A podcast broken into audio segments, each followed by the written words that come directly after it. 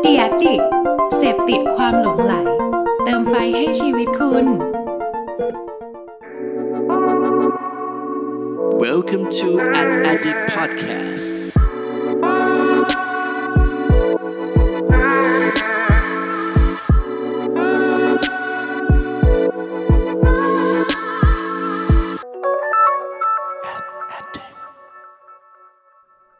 สวัสดีครับ ขอต้อนรับเข้าสู่ Addict Podcast ตอนที่ 73 กับผม เพิร์ดพงปฏิภาสุขยืดครับ วันนี้นะครับเรื่องราวที่เราจะมาพูดคุยกันนะฮะก็ในแต่ละสัปดาห์ที่ผ่านมานะครับเราก็หยิบจับเทคนิคนะฮะที่น่าสนใจนะครับมาแบ่งปันเพื่อนๆเรื่อยๆนะครับวันนี้ครับเราก็มีอีกหนึ่งเคล็ดลับนะฮะหรือว่าเป็นกลยุทธ์ที่ผมเชื่อว่าน่าจะค่อนข้างเป็นประโยชน์กับเพื่อนๆหลาย ๆ คนเลยนะฮะก็คือกลยุทธ์การปั้นแบรนด์ให้โดดเด่นบน Twitter นั่นเอง นะครับเพราะว่าหลายๆคนนะฮะในช่วงที่มีโควิด หรือว่า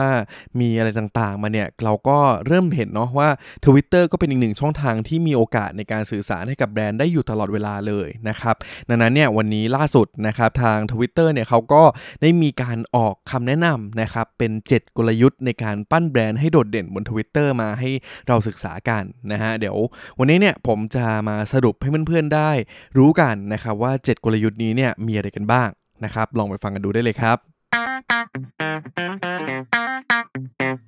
สำหรับกลยุทธ์อย่างแรกนะครับในการปั้นแบรนด์ให้โดดเด่นบน Twitter นะครับอย่างแรกครับคือแบรนด์เนี่ยจะต้องสื่อสารด้วยการรับฟัง นะครับ ลองดูเลยครับว่าณช่วงเวลานั้นๆเนี่ยคนที่เป็นกลุ่มเป้าหมายของเรานะครับ คนที่เขาใช้งานอยู่ใน Twitter เนี่ยเขากำลังอยากจะสนใจ อยากจะฟัง อยากจะได้ต้องการข้อมูลเรื่องราวอะไรบ้าง นะครับ ตัวอย่างเช่น เนื้อหาอะไรที่มันเป็นข้อมูลที่เป็นประโยชน์กับเขาณเวลานั้นหรือเปล่านะฮะอย่างตัวอย่างของที่ทาง Twitter ยกมานะครับก็คือ การโปรโมทการซื้อของใน7 e เ e ่ e ออย่างไรให้ปลอดภัย ซึ่งก็ถือว่าเป็นข้อมูลอันหนึ่งที่ผมเชื่อว่าหลายคนพวกเราเนี่ยก็น่าจะอยากรู้กันมากๆเลยนะฮะในช่วงแรก ๆ ที่มีสถานการณ์โควิดเอ๊ะตกลงเราต้องใส่หน้ากาก เราต้องเข้าไปมาตรการสแกนอะไรยังไงบ้าง นะครับก็ถือว่าเป็นข้อมูลหนึ่งที่แบรนด์เนี่ยจำเป็นเลยครับที่ต้องทำความเข้าใจนะฮะแล้วก็ดูว่าเอ๊คนเนี่ยเขาอยากจะรับฟังอะไรจากแบรนด์เรา หรือว่าอยากจะฟังอะไรเนื้อหาอะไรที่แบรนด์เราสามารถช่วยเล่าในเรื่องนั้นๆได้นะครับและนี่ก็คืออย่างแรกนะฮะคือต้องสื่อสารด้วยการรับฟังครับและสำหรับกลยุทธ์อย่างที่ 2 ครับ ก็คือแบรนด์เนี่ยจะต้องสื่อสารด้วยเป้าหมายของแบรนด์ นะฮะเป้าหมายของแบรนด์เนี่ยคือยังไงก็คือ เวลาที่เราจะทำการสื่อสารอะไรบางอย่างนะครับอย่าลืมอย่างที่ผมเนี่ยจะแนะนำแล้วก็คอยย้ำอยู่ในหลาย ๆ ตอนที่เคยพูดมานะครับว่าเฮ้ยก่อนที่เราจะทำการสื่อสารก่อนที่เราการจะทำการตลาดอะไรก็ตามเนี่ยแน่นอนว่าเราต้องหาวัตถุประสงค์ หาเป้าหมายที่มันชัดเจนนะครับไม่งั้นเนี่ยเวลาที่เราทำการสื่อสารหรือว่าทำโฆษณาทำการตลาดอะไรไปเนี่ยมันก็อาจจะแบบเฮ้ย แบบออกนอกทางได้นะฮะดังนั้นก็ต้องตั้งเป้าหมายให้ชัดเจน ซึ่งในกลยุทธ์นี้นะครับทาง Twitter ก็แนะนำเหมือนกันนะฮะว่าถ้าสมมติเนี่ยแบรนด์เนี่ยตั้งใจเลยว่าณนะช่วงเวลาที่มันมีการระบาดโควิดเนี่ยแบรนด์ต้องการเป็นตัวอย่างที่ดี หรือว่าต้องการแสดงให้เห็นถึงภาพลักษณ์ในการตอบแทนสังคมอะไรบางอย่างนะครับ มันก็จะมีวิธีในการสร้างสรรค์คอนเทนต์หรือว่าสร้างสรรค์การสื่อสารให้มันเหมาะสมนั่นเอง นะครับดังนั้นก็ลองดูครับว่าเป้าหมายของเราที่จะสื่อสารณช่วงเวลานั้นคืออะไรนะฮะแล้วก็ลองหาวิธีการสื่อสารที่มันเหมาะสม แล้วก็ตรงตามเป้าหมายนั่นเองครับและสำหรับกลยุทธ์อย่างที่3นะครับคือแบรนด์จะต้องสื่อสารด้วยการยกตัวอย่างให้เห็นภาพนั่นเองนะฮะเพราะว่าเวลาที่เราทำการสื่อสารไปเนี่ยแล้วถ้า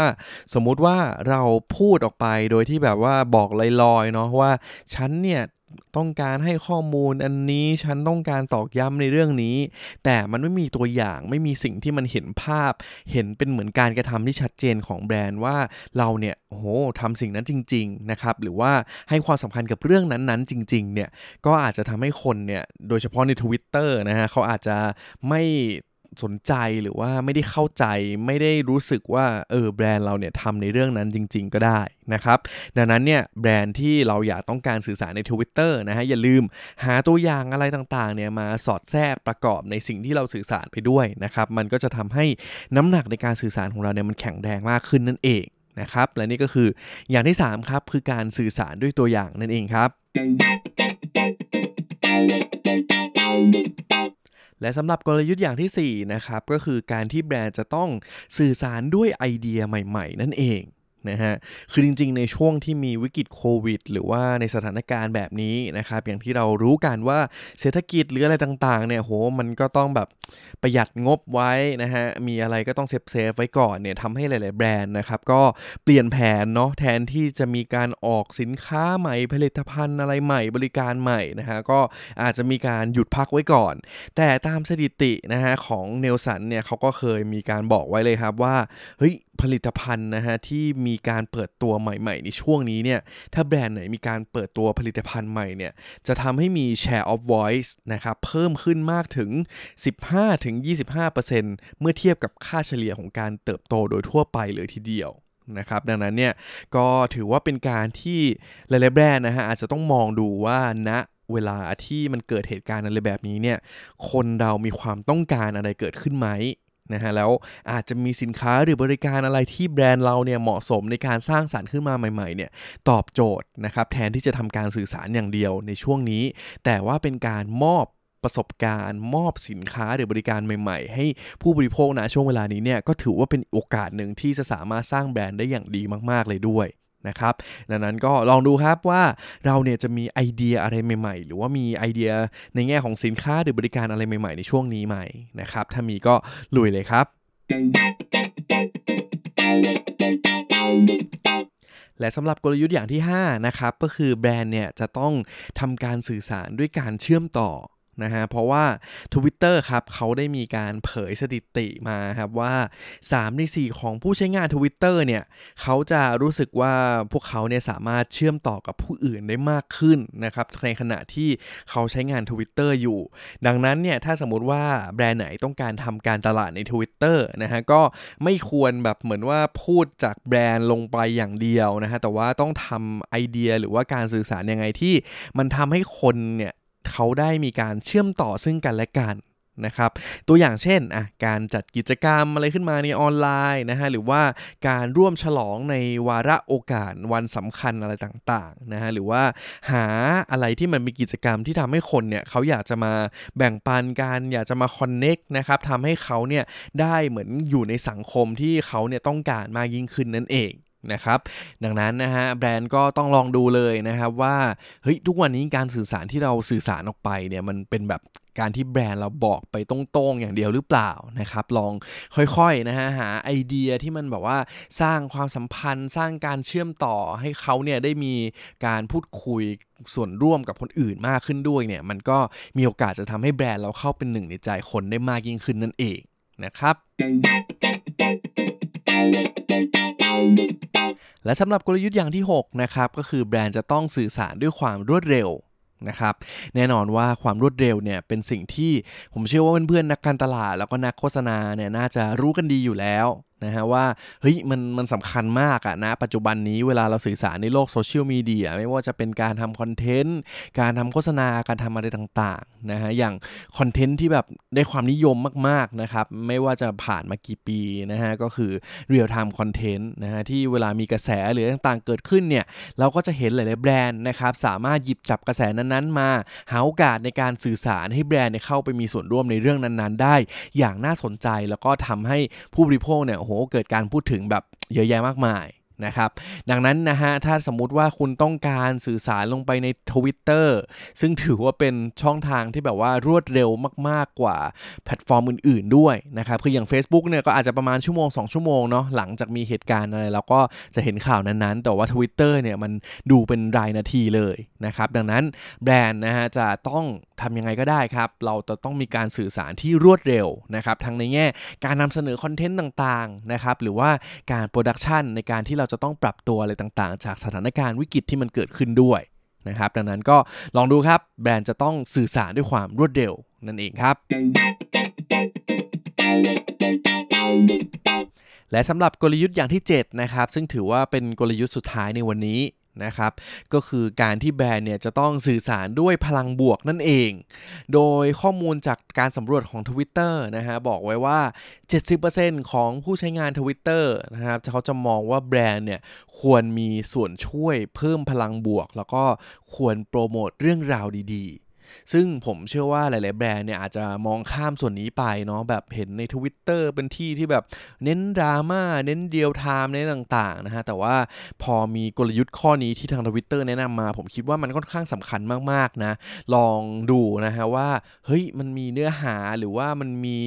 ข้อมูลอะไรที่มันเป็นเชิงสร้างสารรค์ แล้วก็ทำให้สังคมเนี่ยมันดีมากขึ้นเนี่ย สามารถแบ่งปันลงไปในช่องทาง Twitter ได้ไหมนะครับแล้วแบรนด์เราเนี่ยควรจะแบ่งปันเรื่องอะไรนะฮะซึ่งอาจจะเป็นประสบการณ์ที่มันแบบเฮ้ยค่อนข้างน่าประทับใจมากๆเลยนะ มีฟีดแบ็ของลูกค้ามาอย่างนี้ มีเรื่องราวดีๆ ที่แบรนด์เราไปเจอมาแบบนี้มีข้อมูลดีๆ ที่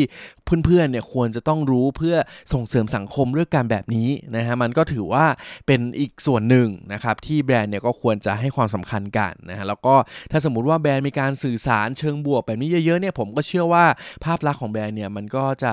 ดีมากยิ่งขึ้นด้วยเช่นกันนะฮะแล้วก็มีโอกาสได้ใจของผู้ที่อยู่ใน Twitter มากยิ่งขึ้นด้วยนะครับดังนั้นก็ต้องลองดูครับว่าการสื่อสารของเราเนี่ยอย่าแบบเล่นตามกระแสอย่าอย่าจะดราม่าอย่างเดียวนะครับ ลองหาข้อมูลดีๆ หาเรื่องราวดีๆ มาแบ่งปันเพื่อนๆใน Twitter กันด้วย นะครับ และนี่ก็คือข้อที่ 7 ข้อสุดท้ายในวันนี้นั่นเองนะครับ คือการสื่อสารในเชิงบวกนั่นเองครับ และนี่ก็คือ 7 กลยุทธ์ปั้นแบรนด์ให้โดดเด่นบน Twitter นะครับจาก Twitter โดยตรงเลยนะฮะซึ่งก็น่าจะเป็นประโยชน์กับเพื่อนๆหลายๆคนมากๆนะครับในณช่วงเวลาที่เป็นสถานการณ์วิกฤตโควิดแบบนี้นะครับหรือว่าหลังจากนี้เนี่ยผมก็คิดว่าในข้อมูลของแต่ละอันพวกนี้เนี่ยก็สามารถหยิบจับไปใช้ต่อได้อย่างแน่นอน นะฮะก็เดี๋ยวขอทบทวนสั้นๆ อีกรอบหนึ่งแล้วกันนะครับว่า 7 กลยุทธ์ที่วันนี้ผมหยิบจับจาก Twitter มาแบ่งปันเนี่ยมีอะไรกันบ้างอย่างแรกครับก็คือการที่แบรนด์จะต้องสื่อสารด้วยการรับฟังครับ อย่างที่2ครับคือแบรนด์จะต้องสื่อสารด้วยเป้าหมายของแบรนด์ที่ชัดเจน และอย่างที่ 3 ก็คือแบรนด์จะต้องสื่อสารด้วยตัวอย่าง และอย่างที่ 4 ก็คือ แบรนด์จะต้องสื่อสารด้วยไอเดียที่สดใหม่นะครับเป็นไอเดียใหม่ๆ และอย่างที่ 5 ก็คือแบรนด์จะต้องสื่อสารด้วยการเชื่อมต่อนะครับทำยังไงให้คนเนี่ยเขาได้มีการคอนเน็กกันและกัน และอย่างที่ 6 ครับก็คือแบรนด์จะต้องสื่อสารด้วยความรวดเร็วครับ และอย่างที่ 7 ก็คือแบรนด์จะต้องสื่อสารด้วยพลังบวกนั่นเอง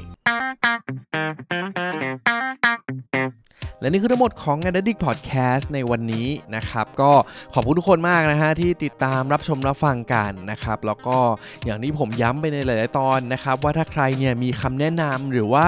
มีเนื้อหาอะไรที่ต้องการให้เราเนี่ยหยิบจับมาแบ่งปันมาเล่าให้ฟังสั้น ๆ แบบนี้นะครับ ก็สามารถแนะนำมันเข้ามาได้นะครับ ในช่องทางโซเชียลมีเดียทุกอันเลยนะครับของ a d d i c นั่นเองนะครับ ก็วันนี้ขอบคุณทุกคนนะฮะแล้วก็อย่าลืมนะครับไปติดตามรับฟังรายการอื่นๆ ในช่องของ The Addict Podcast ของเราได้นะครับ เพราะว่าตอนนี้เนี่ยอัดแน่นนะฮะรายการแต่รายการคือแบบโอ้โห